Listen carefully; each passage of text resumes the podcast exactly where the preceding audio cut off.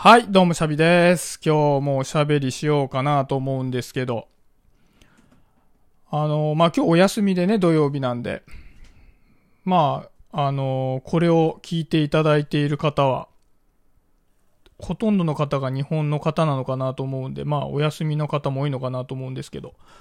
いかがお過ごしですかね？ていうか暑いんですよね。ここ東京なんですけども、完全に真夏っすね。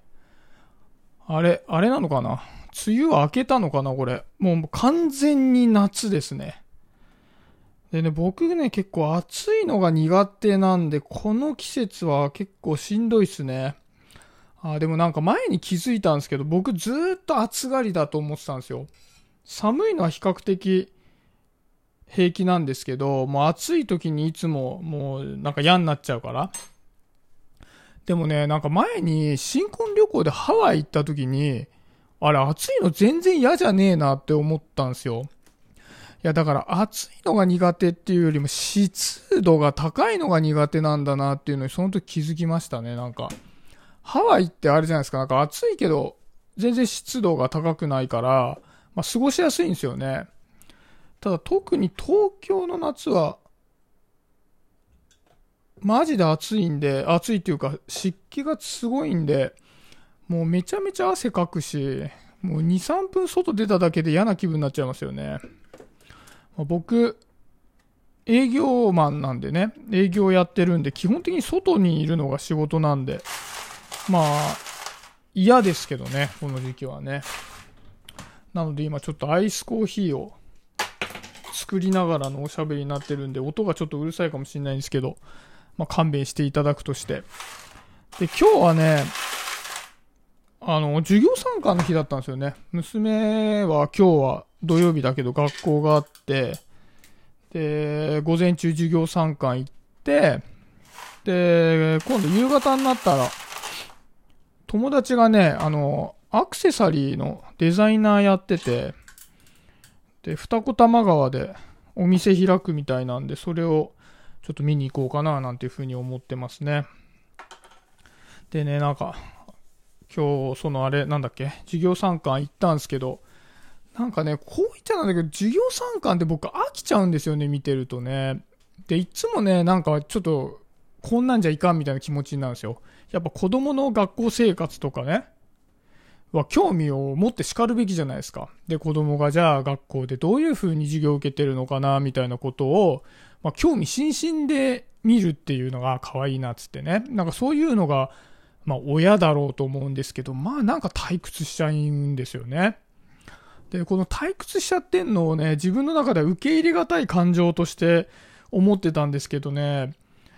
やっぱ結局、まあうちの娘小学生なんですけど、まあ小学生にもなるとね、おとなしくはしてるんですよね。おとなしくしてるんですよ。やっぱ授業ね、きちっと聞いてて。で、なんかまあね、手なんか上げちゃって、こう発言なんかしてて、まあそれはそれで見てて、ね、あ、いいなとは思うんですけど、なんか別にその様が、まあ娘のこう、はつらつとした、まあ一番こう、生き生きとした様だともどうも思えなくて、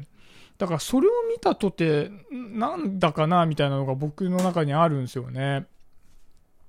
で、じゃあ授業がすごい興味深いかっていうと、恐るべきことに僕が小学生だった時と、授業の内容はまあ変わんないですからね。あれすごいですよね。時代はめちゃ変わってるけど、授業はほとんど変わんないですね。まあなんか iPad とかね、ちょっと使うようになってるのは変わってるんでしょうし、まあ授業のカリキュラム的にも少し変わってるのかもしれないけど、まあ個々のさ、算数とか国語の授業の流れみたいなものは全く変わってない感じしますよね。うん、だからまあそういう、ああ、そうなんだ、変わってないのか、的な興味深さはあるけどね、やっぱね、30分も40分も同じの聞いてると飽きちゃいますよね。そう、だから子供、俺すごいなと思いますよね。その30分も40分も人の話をね、座って聞いてるわけじゃないですか。あれはなかなかの訓練だなと思いますよね。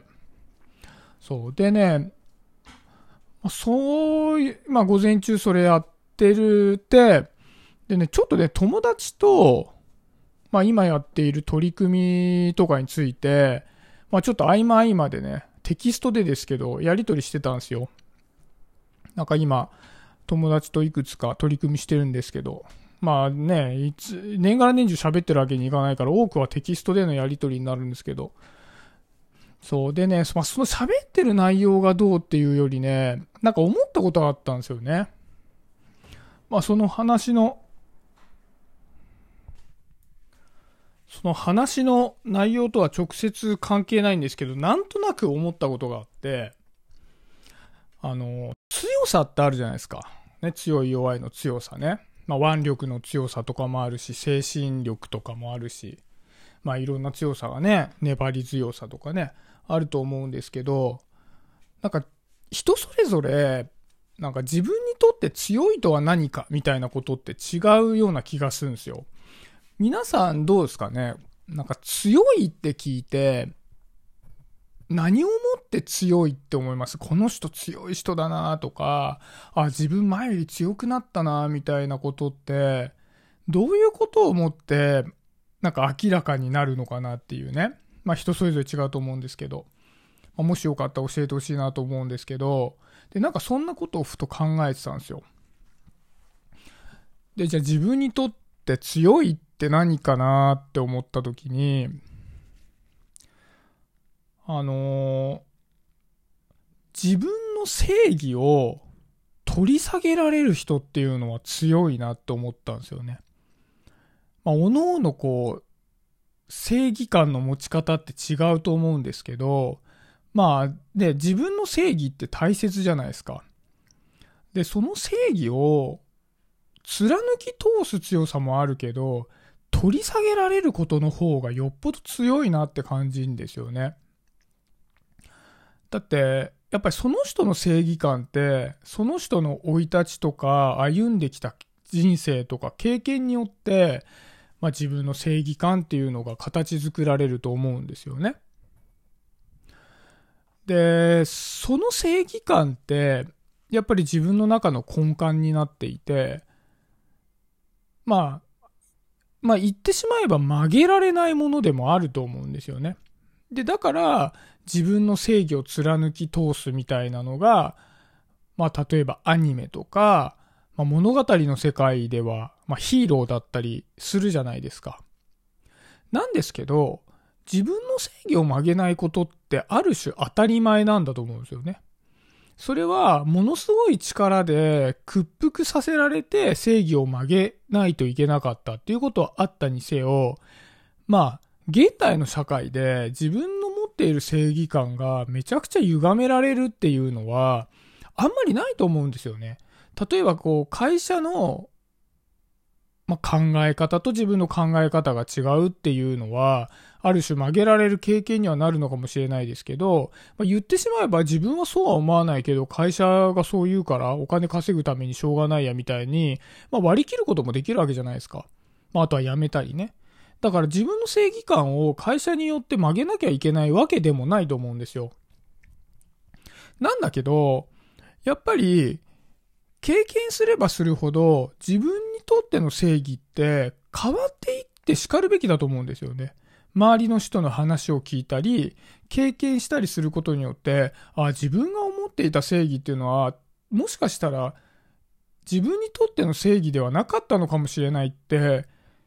思う瞬間ってあって叱るべきだと思うんですよ。で、ただその時に、やっぱ認めんのも大変だと思うんですよね。今までの人生で形作ってきた自分の大切なもので、そこで曲げてしまったら今までの自分が否定されるかもしれないっていうふうに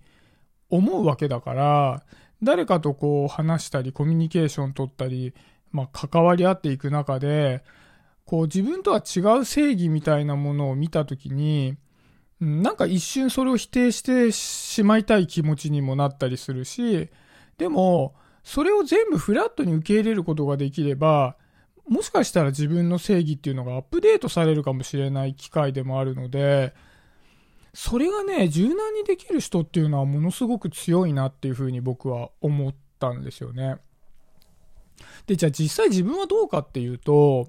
やっぱりね、そういう風に自分が思ってるからこそ、ある種柔軟であろうっていう風に心がけてはいるんだけど、やっぱりね、すごく抵抗感がありますね。自分の正義っていうのはあまり曲げたくないっていう気持ちになりますね。でもそんなんじゃ、やっぱり本質的じゃないから、あ、自分の正義と、その今聞いたことっていうのを自分の中できちっと自分の感情と向き合って考えて、まあ、アップデートできるところはしたいな、なんていうふうにね、まあ、思ってるけどね、それは過去から形作られた自分への否定になるんじゃないかっていうんで、やっぱ抵抗感はありますね、めちゃくちゃ。まあ、だからそういう意味で僕は自分でね、強くありたいなっていうふうに思いますね。うん。皆さんの正義っていうのは、どういうものですかね。で、あと、まあこの正義っていうのがその強さとかね、の定義じゃないっていう人の方が多いと思うんで、皆さんの、皆さんにとっての強さっていうのはどういうものなのかっていうのを、もしよかったらね、教えてくれると嬉しいな、なんていうふうに思います。はい、今日はそんなところで終わりにしようかなと思います。バイバーイ。